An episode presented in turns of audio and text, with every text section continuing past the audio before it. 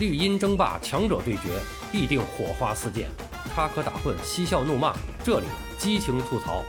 欢迎来到巴多的有声世界，咱们一起聊个球。朋友们好，我是巴多。这个好长时间啊，咱也没聊这个中国足球的事儿了。确实，我觉得没什么可说的啊，太多的，因为好多朋友也在跟我说说聊聊这个吧，聊聊那个吧。其实，因为现在就是我还是比较关注这个联赛啊。另外就说的，比如说国家队的比赛啊，比较关注。然后联赛，我觉得这都是我们应该更加的聚焦比赛来关注，呃，足球这项运动。嗯，但是中国足球确实就是基于比赛本身可说的东西太少了。现在全都是一些个满天飞的乱七八糟的事儿，一地鸡毛。其实说起来也没啥意思。嗯。也好长时间没说了，咱们简单聊聊吧。有有几个话题吧，因为今天没有什么太太明确的主题或者说这个观点啊，只是闲聊一下吧。呃，那说中国足球，肯定现在还得先说这个足坛反腐这个事儿啊。呃，其实大家都知道，最近这个陈戌源也进去了，是吧？这个中国足协的主席啊，这是主席进去了啊。那么应该说，这个基本上达到了呃中国足球这历史上反腐的一个高度了啊。我们之前我们知道进去的。呃，基本上就到这个层次啊，但之前进去的可都是常务副主席啊，都不是主席啊，所以说，呃，实际上这个还是一个创了一个新高了啊。但是这个这个事儿为什么我不愿意多说呢？就是无论是李铁也好，还是陈戌源也好，现在这个事儿既然已经进入到了这种呃纪委的这种监察的这个程序里边了啊，进入到这个程序里边，呢后面可能是是。啊，调查清楚以后，陆续的进入这种司法程序啊什么的，那么这些信息就都是，呃，肯定到最后，呃，会给大家一个公开的一个官方的一些个，呃，事实会摆在面前。咱们现在，现在很多信息都是保密的，那我们实际上都是在瞎说了。特别像咱们这个，呃，作为这个圈外人啊，就根本就不了解一些内部的东西了，所以也没法太多说。而且，关于反腐的这个事儿。特别容易涉涉及到这个体制机制的问题，越说越敏感，一说就容易踏红线，所以这个咱们也尽量就少说吧。我就有一个观点啊，就是好多人一说，哎，说陈戌源进去了，说这个李铁进去了，然后说中国足球要迁出多少人多少人啊，是不是就天亮了？啊，中国足球是不是又又能够看到希望了？啊，我想说，真的不是办一两个人就能解决问题的，真的不是这样的，嗯。你得想，现在相当于咱们这个中国足球是什么呀？就是一个大染缸，就是一个缸。中国足球是一个大缸，这一缸里边水啊，都是坏的，是黑的。你现在把谁搁进来，谁都变成黑的。陈戌源人家本来是一个国企的，是吧？一个央企的高管，一个央企的董事长一把手，快退休了，怎么就跑到中国足协来当主席来了？我们原来老诟病啊，就我们老说这个就是这个非专业的人管专业的事儿，这个为什么是这样？这历史上，从那会儿从这个咱们说什么，从吴少祖他们那会儿当这个体委主任那会儿开始，就是选王俊生那时候就开始。这以前我讲过这个事儿，就是把王俊生选出来以后，当时的国家体委就不太满意，当时吴少祖就说：“哎，我们本意是选一个足球圈外的人来当这个足协的掌门人。”哎，就是。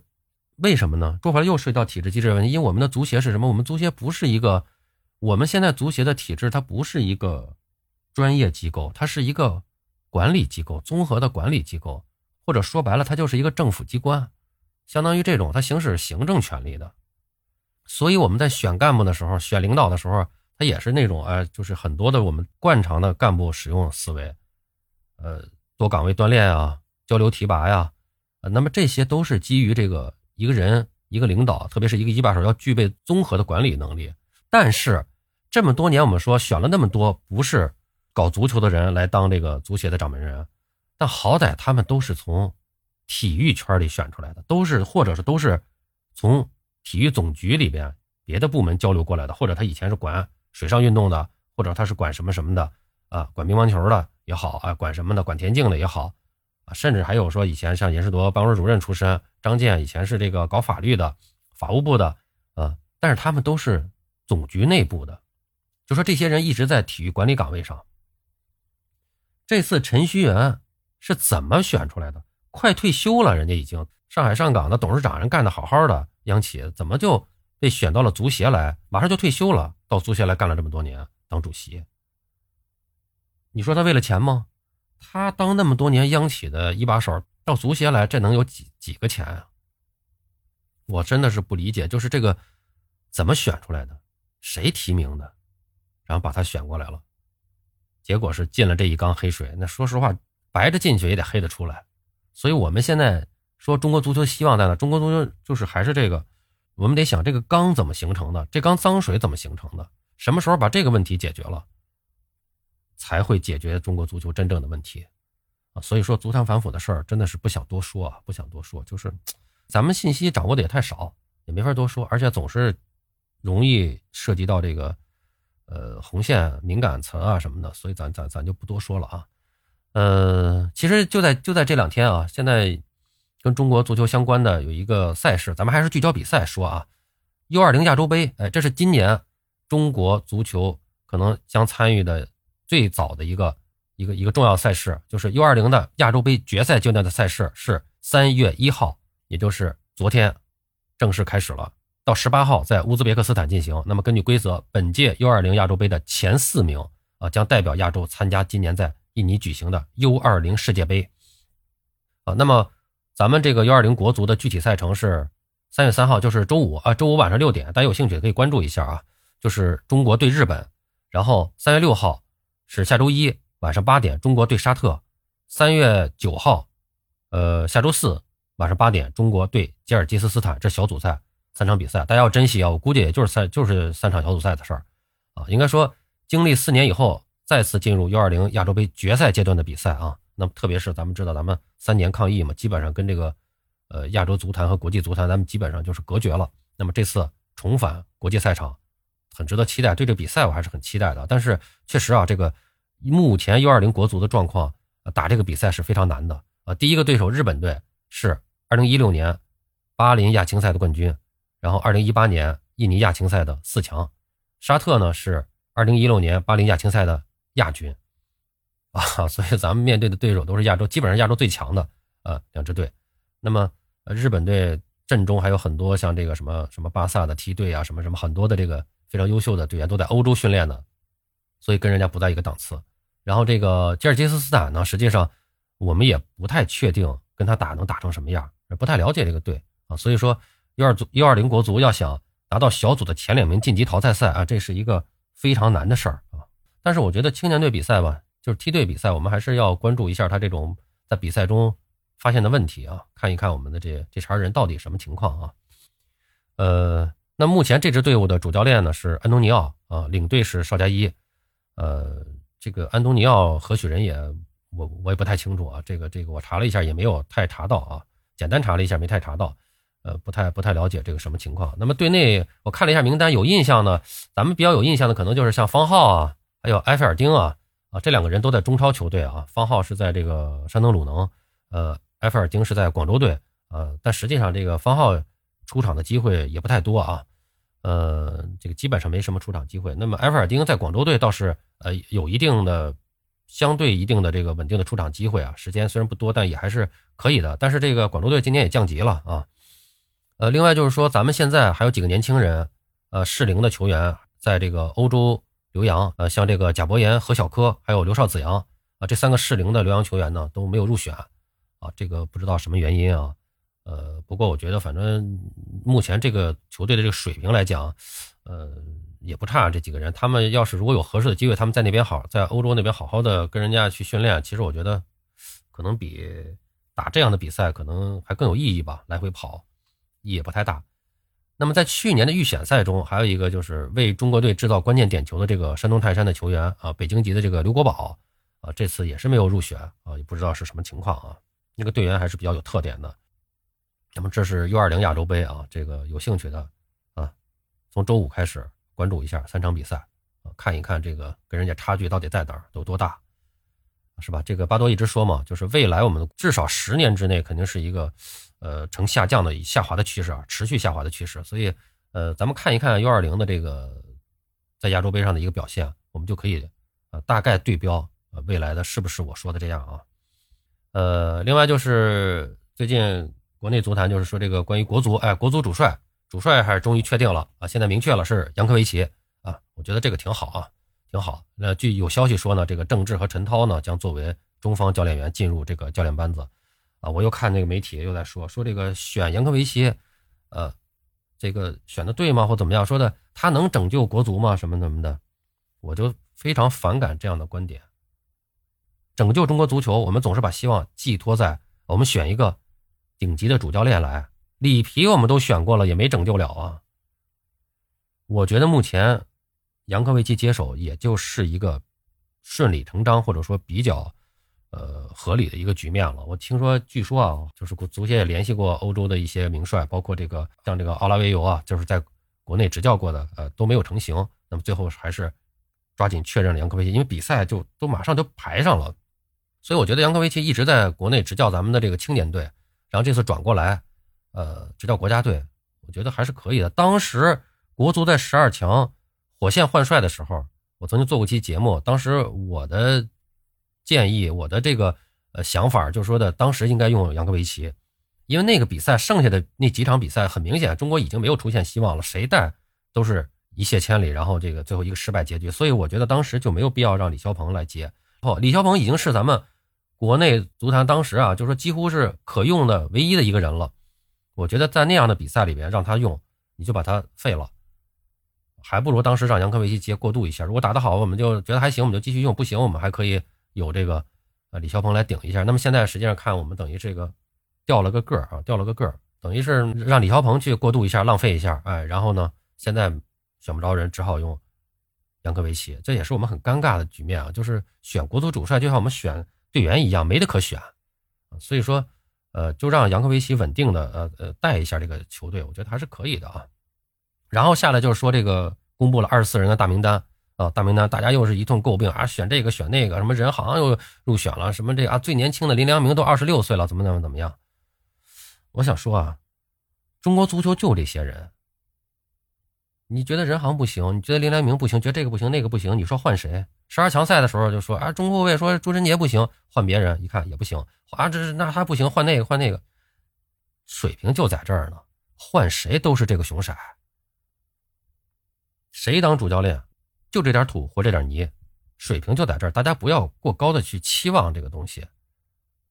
包括说这个，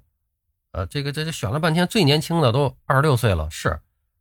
记得这么想啊，咱们那儿还有一支二十四岁 U 二四的那个亚运队在阿联酋那儿拉练呢，所以说就基本上二十五岁以下的精英都在那边呢。啊，除了一些个像什么这个戴伟俊他们在这个欧洲治伤啊或者什么的这些人，剩下基本上的精英都在那儿了。那可不是现在再选出一批人来，他可不都没有二十四岁以下的人了，二十五岁以下的人了。所以这个这个这个大家客观的冷静的分析一下，但是确实这个现在这个确实这个有问题。因为那支队是准备打亚运会，然后呢，现在这个国足呢，我们重点呢还是这个，呃，世预赛的三十六强，所以我也比较担心，最后造成了一种就是这个集训的这帮人呢，跟最后打比赛的那帮人呢，又不是一拨人，等于是是练的不打，打的不练，这就是我们老是搞这种事儿啊。这次这个埃克森不也入选了吗？啊，这个，所以我觉得可能未来实际上国足的呃整个这个这个这个主体的框架应该是你像这个。呃，前锋可能还是以这个北京国安的这个张玉宁，啊，作为这个箭头，然后这个中场以后就是戴伟俊啊，然后那个呃后面是朱晨杰，然后呢，我觉得还有就是一些入局啊规划的，像埃克森啊，后面的蒋冠泰，其实还有一个人值得期待，就是李可。李可实际上是水平是不错的，但是这两年是因为伤病原因，然后其实我跟你说还跟这个疫情也有关系，人家一直就没回来，现在呢是跟国安的这个。合同到期了，现在回来呢，还走一个试训的程序，不知道他这个状态保持怎么样啊？如果这伤愈复出状态比较好，即使的你可能保持百分之八十的这个竞技水平，我觉得也够入选国足的水平。而且这个位置正是我们缺少的人，啊，还记得十二强赛的时候，我们一直没有这个防守型后腰，到最后到最后几场才找到了二十八岁的徐新，首次为国出战，二十八岁了，徐新。所以我觉得李可如果有机会，那么这未来的国足里边还可以。呃，使用一下，所以这样这几个人就形成了我们国足未来的这么一个呃基本的框架。那水平什么样？那就是亚洲三流和二流之间，呃，亚洲的第十二到十六名之间，就这么一个水平，啊，这是现实。那么由这儿呢，咱们就说到那个亚运队了啊。亚运队，亚运队怎么整出个 U 二十四呢？U 二十四是因为这个亚运会的比赛是 U 二三队参加，然后这个亚运会因为疫情不是延迟了一年吗？亚运队就变成了 U 二四队了啊。那么，呃，现在呢，这支亚运队呢是呃主教练是这个久尔杰维奇啊。这个是是因为这个扬科维奇当了国足主教练以后推荐了这个人接手了他啊。那么这是一个新帅来了，也是塞尔维亚人。那么现在呢，这支队伍正在阿联酋的迪拜拉练训练。啊，拉练，那么是九九年龄段的这个亚运队，那么最近这两天好像刚跟这个半岛俱乐部的预备队进行了一场热身赛，双方是一比一战平。呃，那么这支亚运队里边像什么朱晨杰呀，啊，什么这个呃戴伟俊啊，什么这一些个一些个我们比较熟悉的，现目前我们在中超比较熟悉的一些球员就都在里边了啊，基本上在里边了。呃，那么还有最近还有一个消息什么呢？就是我们的留洋球员李磊啊也结束了，结束他的这个留洋回来了。呃，李磊回来，我挺支持的。这个这个年龄了，这个岁岁数了，然后落叶归根回来。呃，他走的时候我也挺支持的。我觉得这个就是李磊留洋，对于他个人的意义来说，大于对于中国足球的意义。但是我觉得这个也支持，也支持他在二十九岁将近三十岁的时候走出去，离开舒适区，然后去闯荡一下，弥补一下自己的遗憾。我觉得这个这个挺好，我们支持啊。然后这个他在呃草蜢是有了十几场的出场的记录，然后这个也有过一次助攻。那么现在呢，就基本上结束留洋回来了。那么现在呢，我们中国留洋球员在欧洲顶级联赛啊，现在就是千顷地一根苗，还剩一个，就是刚刚加盟土超伊斯坦布尔的这个吴少聪啊。